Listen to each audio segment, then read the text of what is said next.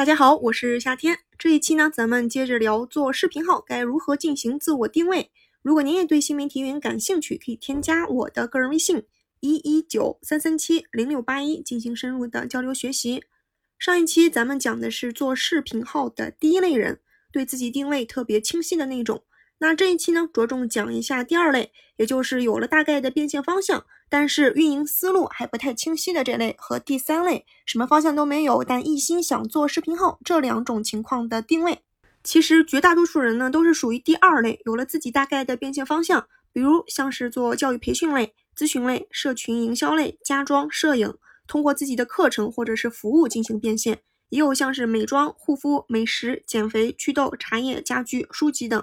通过产品进行变现，产品的种类太多了，只是列举了其中的一小部分。变现方向有了，第一步呢，就需要考虑自己的内容呈现方式，比如说是真人出镜、非真人出镜，还是二者相结合。如果是真人出镜的话呢，是做个人还是做团队？是 vlog 模式、剧情模式，还是知识分享类的 IP？非真人出镜的话呢，是通过手绘的形式、3D 动画形式，还是搬运二次为原创？如果是真人和非真人出镜相结合的话呢，一般是全程用自己的语音进行讲解陈述，镜头画面除了本人之外，还会穿插其他的镜头或者是现成的视频素材。这是几种比较主流的内容呈现方式，列举的可能还不够全面，大家可以充分调动自己的主观能动性进行创新。第二步是要定位自己的目标人群，比如说你是卖潮牌的，咱们就假定是卖鞋的潮鞋。目标人群呢，主要是十六到二十六岁，零零后、九零后为主。当然，人群也可能会涵盖到八零后，但这部分群体呢，可能会偏少一些。定位好目标人群之后，需要进一步的了解他们的喜好，比如说喜欢综艺八卦，喜欢追随网络热点，喜欢回顾往事情怀，用当下的流行词就叫做回忆杀。第三步，根据目标人群的喜好和变现方向来确定视频画面的内容。如果我们把视频内容做成了综艺八卦类的，那可能视频的流量会非常的高，但是呢，他们买鞋的意愿率可能会比较低。我们筛选付费用户的时候呢，可能会比较的费劲。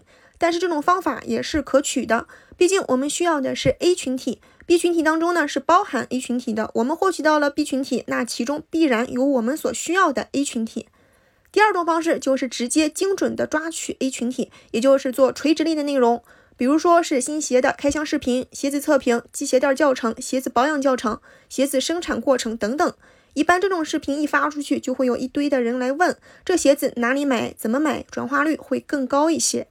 简单的总结一下，一共呢就是分为了三步：一是结合变现的方向，确定内容的呈现方式；二对目标人群进行简单的用户画像分析；三呢是确定具体的内容脚本。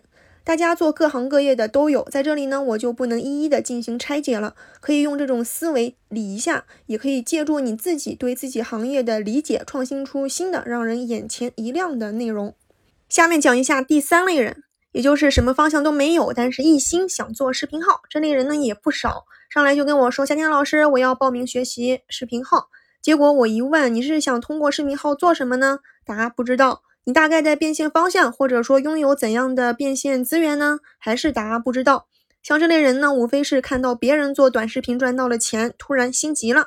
抖音、快手这两个老赛道显然没有一席之地了，打算着手视频号，这种心情是可以理解的。但是呢，我也不能凭空的硬塞一个项目给你，给你了呢，你也不一定能做得了。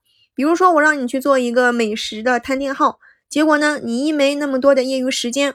二呢，没有很好的口才；三没有很好的镜头感，显然是做不了的。你去做的所有事情呢，是要建立在对自己充分了解的基础上，一定会有一个适合你的切入点。但是呢，需要你先静下心来梳理一下。也有人问有没有什么简单的还能热门的呀？我觉得能赚钱的事情呢，都没有那么的简单。不然呢，大家都不用做现在的工作了，随便去做一个视频，轻轻松松的在家里捡钱就行了。而且呢，即便是简单，也是分人的。可能我觉得很简单，但是你却觉得很难。有人觉得赚一个亿是一个小目标，但是对于绝大多数的普通人而言，这是一个天文数字。像这种情况呢，我一般会让他先不要着急报名学习，先去认识一下自己。互联网给每个人都提供了可能，包括草根。可能大家需要更多的呢是互联网思维的一个转变。定位这种事情呢，千人千面。我们的新学员报名后的第一件事情就是语音沟通，充分阐述自己的现状和想法，然后呢，指导老师据此辅助进行定位。双方再进行一下意见的交换，达成一致之后，再开展后续的学习和指导。所以说，定位真的很重要，大家一定要上心。做一个能赚钱的视频号，是真的要动心思的，而不是像发朋友圈那样的随意。我是夏天，今天的节目就到这里。如果您对新媒体名感兴趣，可以点击右下方的关注订阅，添加我的个人微信一一九三三七零六八一，可以领取一份视频号运营秘籍。咱们下期节目再见。